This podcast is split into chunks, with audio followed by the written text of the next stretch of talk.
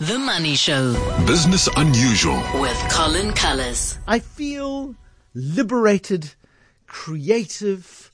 I feel like my inner artist has expressed itself, and I did it with a phrase today, Colin Cullis. Please tell us what we've been up to. Hi, yes, Bruce. You have been an inspiration, uh, more than just a muse for a, an AI called Midjourney, uh, by using the phrase Cape Dutch farmstead in a storm, which in itself I think is quite a poetic sort of line, the kind of thing that inspires actual artists. Uh, but Mid, Journey is a image synthesizing AI, image generator that can take a text prompt and turn it into an actual image. And it does it via a very complicated uh, system, which I, goes beyond the scope of our conversation. Uh, suffice to say, it's part of the new uh, sort of generation of AIs that they first learned to understand what things in the real world were. And now that they know what things in the real world are, they can create new things from their basis and understanding of those of those ones. So in, in this particular case, there were two generated. If somebody wants to see what they look like, um, there's a tweet out on the 702 account with the two images because you asked for one Cape Dutch uh, farmstead in a storm to be done in the style of Tinus de Jong, which I think it kind of got close to, although I'll point out one glaring potential error with it, and then one in the style of Pablo Picasso. And that one too, I think, is sort of there or thereabouts, but not maybe not very close. For the Tinus, de Jong one, w- which thing jumped out at you, despite it looking really like a painted picture that you'd imagine an artist would create, that sort of failed on the Cape Dutch farmstead side? Uh, Well, it, it, it looks more Cape Cottage than Cape Farmstead. The perspectives are awry. Um, the perspective is all wrong, and it looks like it's got like a, a thatched lapa outside, um, rather than I don't know what that is actually. Um, it, it's pretty awful. And I Well, would- that's a, yeah. yeah, when you start getting into it, you realize that whether it be art critics or simple reality critics, it, it's still got a long way to go. Uh, the bit that stood out for me is Cape Dutch farmstead, certainly imagining it in the style and the period where that would have been created, would have been thatch roofs, but that is an orange roof. And I'm pretty sure they never made orange thatch or dyed orange thatch, so not quite sure what that is. Uh, Midjourney obviously has a little bit of a bias towards those things. And that's maybe the point about where they get you. So the, the two elements I want to touch on for this evening, and I doubt I'll be able to cover it all, so we might have to revisit the subject because it keeps evolving, uh, is the notion as to how well a machine understands anything, even though we, we ascribe to them sometimes this real intelligence.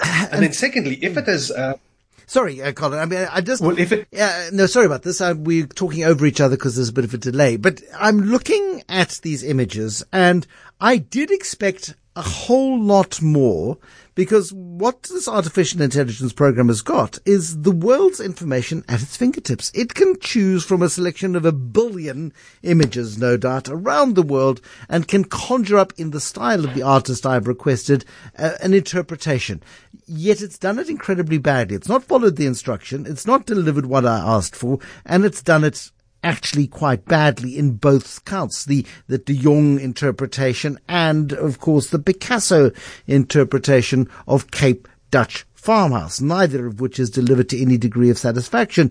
Uh, and again, I, I wonder whether it's got too much information and whether that's going to be artificial intelligence's biggest problem is knowing what to take and what not to take cognizance of when, you know, fulfilling a task because it's taken every bit of information and a bit like design by committee, it's come up with something fairly catastrophic.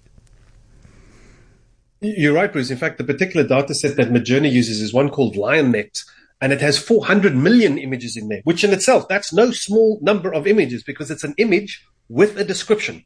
So for the, for the system to work out what is a Cape Dutch farmstead, what is a storm, it needs to look at loads and loads of pictures of both of those. But the reason I find these two images particularly are so poor, not because it has too much information, it has too little. This illustrates just how powerful our intelligence is that even if you give a machine 400 million images and then prompt it with things that to you and me make kind of sense, you'll find that in its data set, there are just too few Tinus de Jongs, or they're not labeled in a way that it can make that connection. And certainly with the Picassos, the notion of there being Picasso images, plenty. But Picasso ish, uh, images where he did a Cape Dutch farmstead, that's very few. I did, I did go and have a look at, he had an African period, but he never did too many buildings. So it has very few images to work from in that respect. So it would have had a massive bias towards a Cape farmstead or what I'd imagine that to be, or the storm setting uh, that it that it came up with that. I mean, it could have said uh, a, a Cape Dutch farmstead uh, modern day, which would be something like a Groot Constantia, well, then it's not in such a such a, a, a, rural setting. But that's that's again where humans have this capability and ability to to go much further than these machines can. Nevertheless, I was curious to find out um, if people thought uh, one of four options, if it was good art and original, if it was uh, good art but an imitation, uh, bad art and original, or bad art and an imitation. And the the winning sort of number of votes, forty one percent, said good art but an imitation. And, and this is kind of where the, the second part I wanted to touch on is if these machines are get, getting close to being good enough to say that is good art, but it's an imitation, does it qualify for copyright? And at the moment, there are, um, you know, um, services that allow you to use photography that allow people to upload their photos and then others can then buy the access to use it because it's copyrighted work. And over time, they've, some of them have decided they will not accept them. One of the biggest, best well-known ones is Getty Images. And it said they will not accept any um, AI generated images to be loaded onto its platform. Others have said that's okay. And others yet have said, well, it depends if it's the actual AI image. No, but if it's an AI image that was used again as an inspiration for you to create something else, then yes. And that potentially is where this is a very useful thing. Uh, let's imagine you've got a contemporary artist who's done quite a lot of things and he's looking to branch out and try something different for a, a new sense or something. So he can use a, an AI like this and say, I'd love to do more uh, landscapes. Let's say they, they were known for doing something that wasn't a landscape. And then they can say in my style and then just get the inspiration from that. Say, oh, I do like that one. Yes, let me go and actually go and create something now and do it that way. And it's not just in the field of, in this case, artworks. Authors are looking for prompts for stories to write. So they give it to an AI. They string uh, a novel as long as you want together that they can then say, ha, genius, there it is. Or they'll say, well, I'm going to just use the, the seed idea of it and, and move on to something else. Uh, musicians have created songs. In fact, if time allows, I might even play you a little piece of the 2022 AI Song Contest uh, winner uh, from Thailand. Um, a piece of music that I think, like these images, kind of challenging to our ear, but uh, uh was awarded the prize on the basis of it used. Uh, what they used was a, a, a Thai instrument, a, a wind wind instrument from Thailand, which apparently is very well known and understood in Thailand. I'm never heard it, so it's hard for me to say. But in creating something, imagining if a dragon had come to life and blew this thing into the world, you know, what would it do? It had that sort of a sense about it. And, and the judges felt that uh, the ability to have an AI interpret those prompts from effectively just the input of what that instrument sounded like, and then tweaks from the actual team to say, here's the sort of uh, mood it should create and the sort of pace it should have and you know how many sort of notes it should fit in there. Well, maybe I should just play it for you and then yes, let you react your uh, react yourself.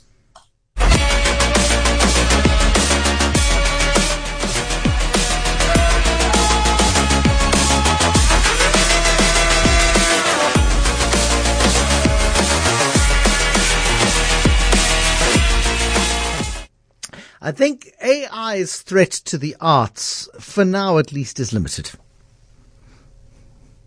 Potentially. So that was, uh, if you do need to know, Yaboi, uh, Yaboi Hanoi with Enter uh, dragons well, and demons. In fact, it does open up a whole new world of things because you know how much fun there is to be made in what would you call your band if?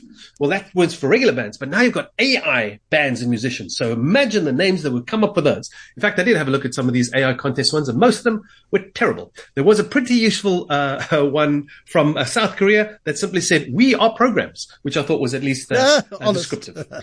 I, I, would call mine Imagine yes. Dragon, but I think that's taken already, isn't it? Yeah, yeah. You see that plagiarism is the other because you see, are you imitating, you derivative, or you're simply copying something? And here's another field where it gets uh, particularly challenging.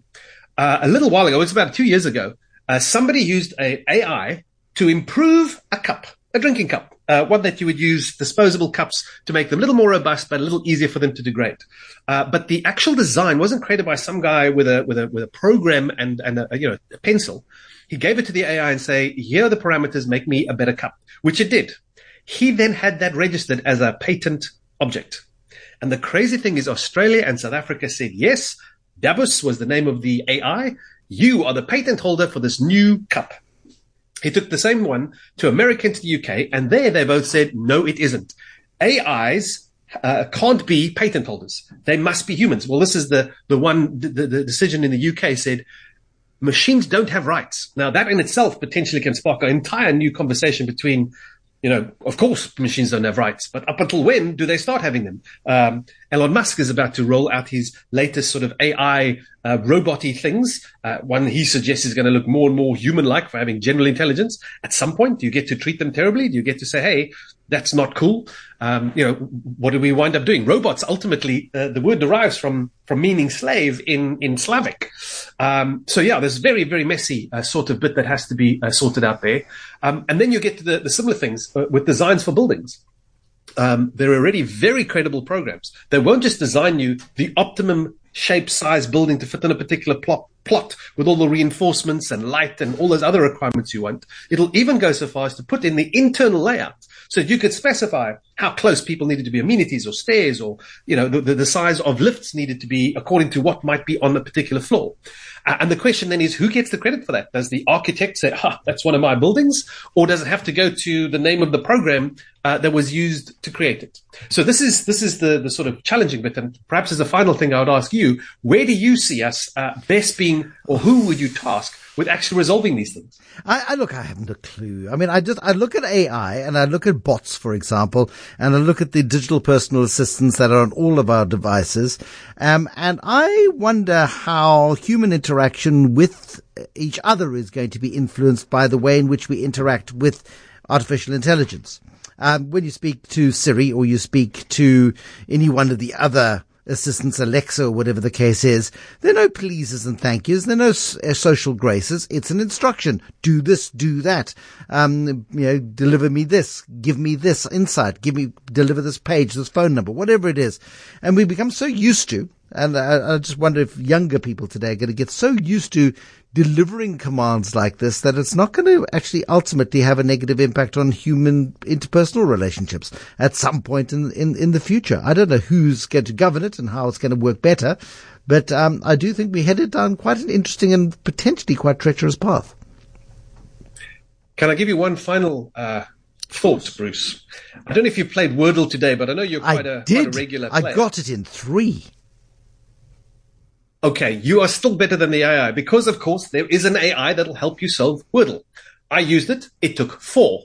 But being that the word today was the one it was, I think we might be on a track to say yes. Uh, we can expect AI at some point uh, starting to steal some of our lunch. I suspect so. Eventually, but not quite yet. That to me was quite comforting. I did expect more. I really did. Thank you, Colin Cullis. Colin Cullis, AI and creativity. AI is very good at many things. Creativity, not so much.